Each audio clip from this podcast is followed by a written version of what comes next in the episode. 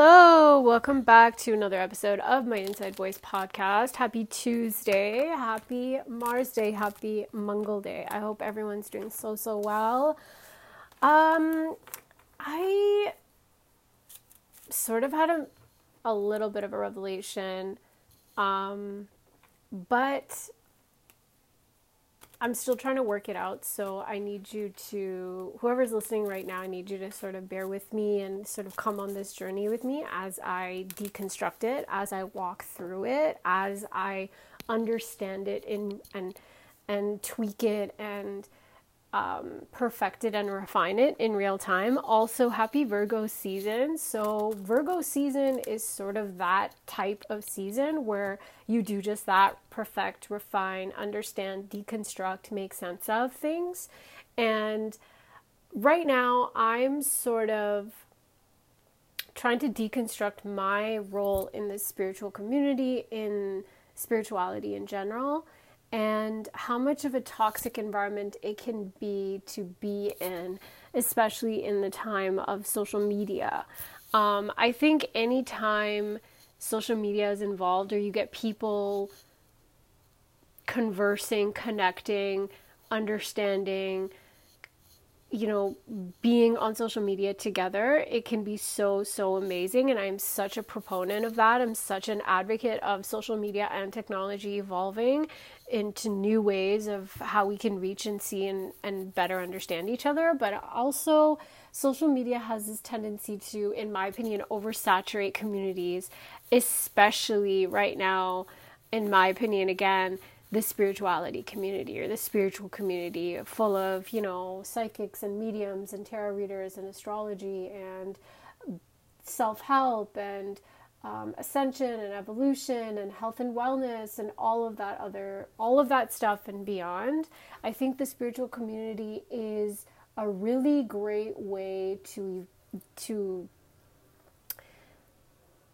be a better version of yourself, if that exists, but I think it's also a really great way to bypass the material world and the work that we still need to do as humans in this matrix. In my opinion, the best way to perfect in the spiritual world is to actually master, perfect the matrix. This earth, these these earthly vessels as we are, is to sort of understand the place and the role that we play in this very real world that we have been living in. And I think that people that want to deny themselves, I've done this and I have been doing this, and I think that's why I'm sort of essentially walking away from spirituality in a lot of ways, is because I think I've created this weird fucked up distortion of what the spiritual world allows me and what the earth and material world doesn't allow me, and why I want to sort of disappear into the spiritual veil that is astrology, tarot, all of that stuff, and why and and how that is so dangerous for evolution. And I think a lot of people are on the same path. You can't bypass this earth, guys. You have to live in this world. And as much as I would like to think that I'm not of this world and that I'm full of like magic and all of that stuff, which I am, just don't get me wrong, I totally am, um, but I need to find a way to reconcile the deep depression and aggression that I have towards Earth and some of its human beings, as well as being enlightened and ascended and evolved. And so I think I grapple with that, and I think being neurodivergent is actually a very interesting bridge to to to connect those two worlds. For me, um, having A D H D, and I'm kind of going through the process of now being evaluated for A D H D and O C D, and and really maybe even considering medication and other ways of coping. I know I said in a couple of episodes ago that maybe my journey isn't through medication and isn't through a formal diagnosis, but I think for me, for my mental health lately, it really makes sense for me to be diagnosed, to know that, okay, this is what I have, and now what can I do about it?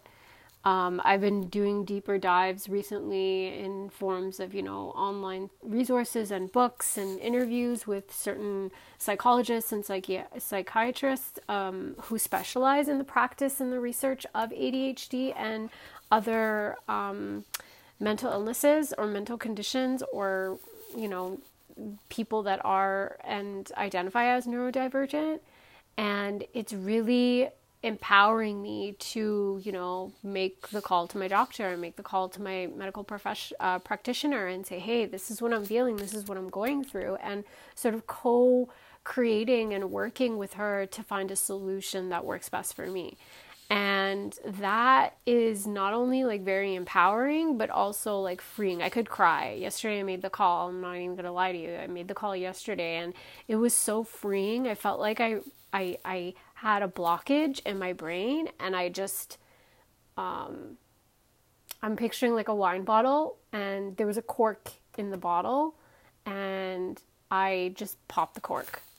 And I feel this enormous sense of relief, and I feel like I finally am accepting who I am, um, and who I've been my whole life. And I think that having a diagnosis and talking to professionals about it has really cemented my authenticity and who I am. And I think, and I know I talk about, you know, showing up as the truest, most authentic version of yourself. And this is very much a part of who I am. This is who I am. Um, I have, you know, certain limitations. And as, again, as much as I would love to think that we are all limitless and, you know, we can manifest anything and stuff like that, for me, I can't. Um, I can't manifest or be limitless in what I'm doing right now without accepting my limitations, without accepting things that are difficult for me that are not difficult for the majority of the population. And as I grapple with that, as I walk through that cave of this journey, it's really a, uh, it, it's dark. As much as relief, as, as much as of a relief I feel, it's a dark journey, because I, I know that there's communities of people out there that are neurodivergent, so it's not like a lonely journey. It's it's very much, oh, that's why I kept job hopping. Oh, that's why I couldn't keep a relationship. That's why I can't keep friendships. That's why I have certain relationships that are codependent and enmeshed with family members, and that is a reflection of all the other relationships that I've had. And also a very important piece of that is not gaslighting yourself, not using things as an excuse, but also very much leaning into your or my very much, it's very important for me to very much have reasoning behind the way that I am. And having a neuro- neurodivergence, having that diagnosis, having that evaluation, having to really admit to myself first and foremost that I have these things, um, is giving me a sense of, yes, relief, but also like purpose. Like, okay, now I can do things different based on what I actually know for myself. Now I can actually travel places, Um, go places in my mind, in my psyche, and look back at my past without having to repress it, because I had no idea why I was like that, but I just knew that it was really painful, and I knew that it was upsetting to other people. And now I can go back and say, oh, that's reasoning. It's not excuses, it's reasoning. And I say that as a message from me to me, because I was taught that you are not allowed to blame or not allowed to um place accountability on other things aside from yourself. You have to drown or be crushed by this crazy one hundred percent accountability, and nobody else or nothing else is accountable for who you turned out to be. And, you know, my family members talk like this, like, you have to take accountability. You can't just blame every single person. And society talks like that. The spiritual community talks like that. They, they talk about accountability a lot and making sure that you know um, that it's your fault if you're not able to manifest perfectly or get what you need. They assume, people assume in the spiritual community that all humans are created equal and there's no nuance and there's no difference and you can just take a course and everything will be okay. And it's just, or you can just read a book and things will be fine, or, you know, it's a process, and it's very much an unraveling. It's a very much deconstructing and unlayering of so many different things about yourself that contribute to, you know, your so-called quote-unquote failures or your so-called quote-unquote achievements, or, you know, your a, a lot of my depression comes from questioning, why didn't I do this earlier? Why didn't I do this sooner? Why wasn't I like this before? And it's it's this regression into my psyche that drives me mental and, and allows me to not wake and and and, and stops me from really t- seizing the day and allowing myself to forgive myself. And it's really hard to come to a conclusion that maybe I have certain mental limitations and that I don't learn and take in information and work the way other people do. And I was surrounded by people that just told me I was stupid and I was lazy and I was um, not working hard enough and uh, all of that, and not using my strengths in a way that was advantageous or beneficial. The reason why you're not able to Um, have a partner is because you are toxic and you're attracting toxicity. Okay, cool. Got it. Check. Done. Time to not be toxic. So I spent a lot of time inward blaming myself for every single thing that went wrong. From like when I was born, I was born with seizures. So complete traumatic head injury, brain injuries. And I blame myself for that. I blame myself for taking up time in my childhood because I had problems, because I wasn't able to function the way other people did, because I had certain issues that needed extra care than than people in my class or people in my family. And I felt extremely guilty for taking the attention off of other people and putting it on me because I needed that attention for that time. And I've felt guilty ever since. And so for me, having something to look at and have be the reason why a lot of issues have come up is extremely freeing for me. It doesn't take the accountability for things I can control, but for the things I can't control, I can finally let go and separate from the things I can control. I don't have to take it all. And that's really empowering. I'm still trying to figure out like how that works, like how um, taking control versus not taking control, taking accountability versus not taking accountability, how that works. Um, so we'll we'll see how it goes. Um, yeah, I don't know. I'm still trying to figure it out. This is very fresh. This is very much like um, still something I'm I'm learning to learn. Um, so stay tuned. But I just wanted to sort of give you an update on certain things that are in my mind and certain things that I'm trying to understand better, and maybe it'll hopefully give you, whoever's listening, the one person that's listening, or nobody, I don't know. I'm off social media right now. Um, I guess that's the other piece that I wanted to talk about. Um, having social media be in, be a priority or be the, the center of my life and the way that I do things, from everything from professional endeavors to personal things. Having that be a part of my, a major part of my life, maybe not the center, but a major part of my life, has really um, fucked up my way of taking in information and learning and trying to understand and accept who I am. Because yes, there's communities, like I said, there's online communities for everything, and you can find your community if you look hard enough. And, um, but there's also other communities that are more popular and louder and that sometimes supersede the attention. And once you Im- embed yourself in these communities and understand maybe a little bit about them, you understand less about yourself, and you see yourself as not worthy or not good enough, or um, trying to be somebody else other than who you are to fit into these communities that are just not for you, that are just not designed for you, but they're marketed to you. Um, I think social media has a really toxic swampland version of itself, and I think a lot of people get caught up in the undertow of those waves that they cannot conquer or ride or flow with.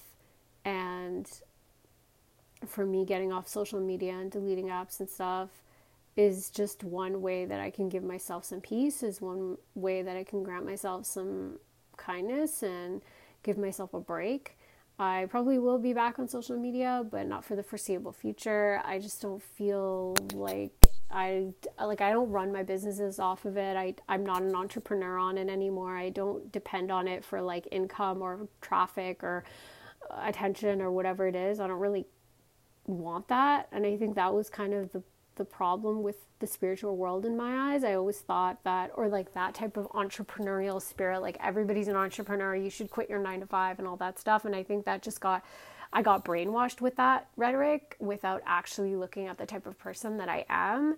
Um, and I think entrepreneurship is great. And I think maybe I'll come back to it. But I think right now, for the foreseeable future, at least, it's not for me. I don't want to pursue having my own business. I actually really like the structure and um, working from home and having time split up in a certain way.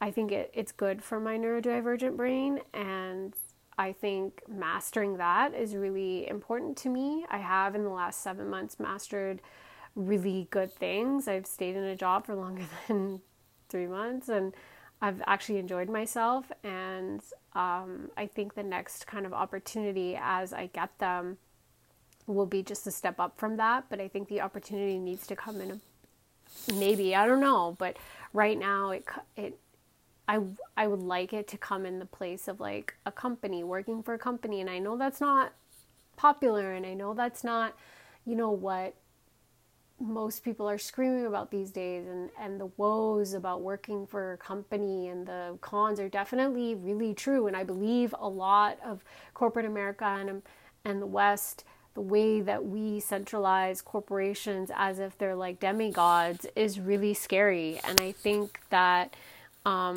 we need to appease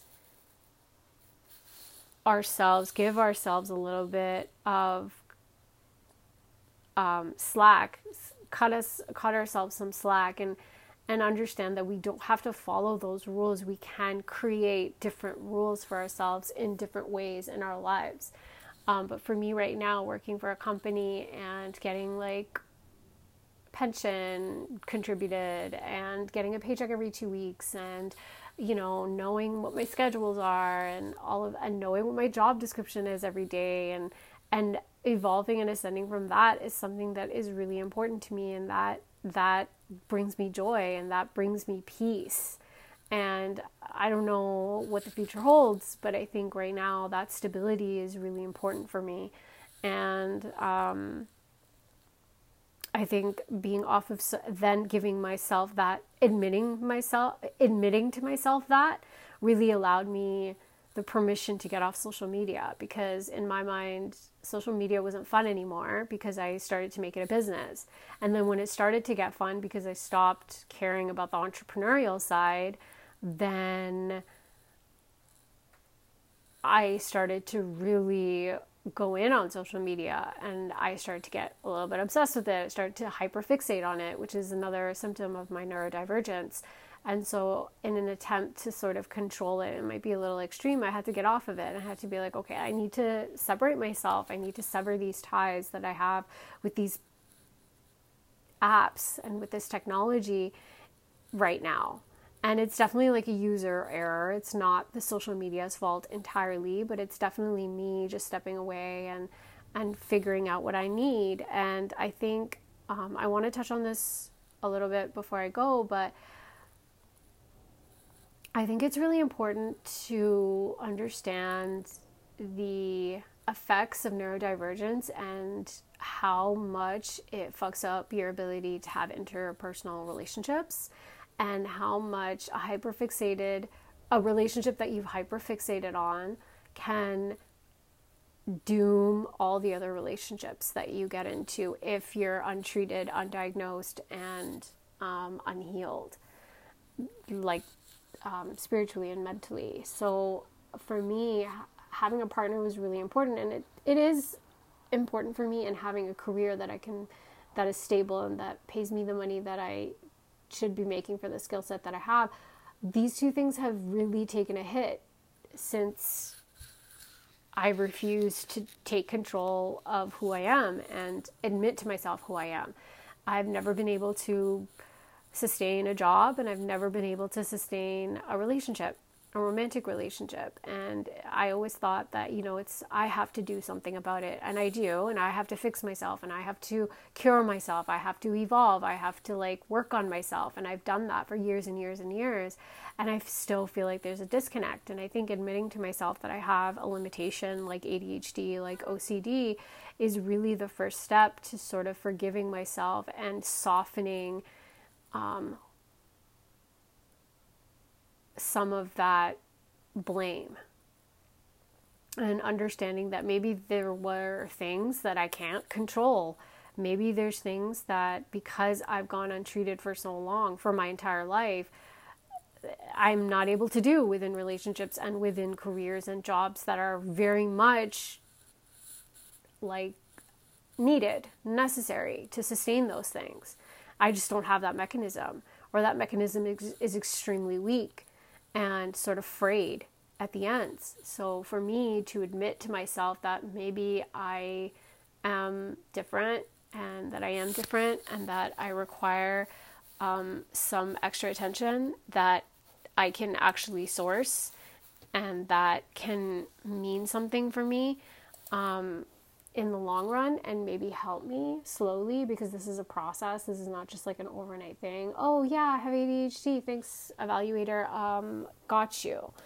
It's not how it works. Not for me anyways. Um, I am a bit slow in processing things, and I don't generally pick up things right away. It takes me a while. I have to process it. I have to look at it. I have to digest it. I have to make sure it makes sense to me. And then I can kind of,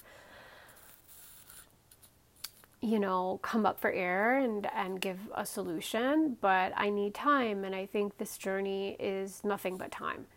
If it's anything, it's time consuming, which is fine, which is okay with me.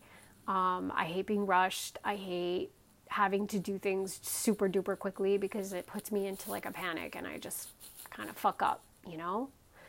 And so for me, it's important to just ride the wave in at my own pace, which sucks because every career requires you to work in uh, fast-paced environments. So I don't know, I'm gonna have to figure out figure something out, but we move.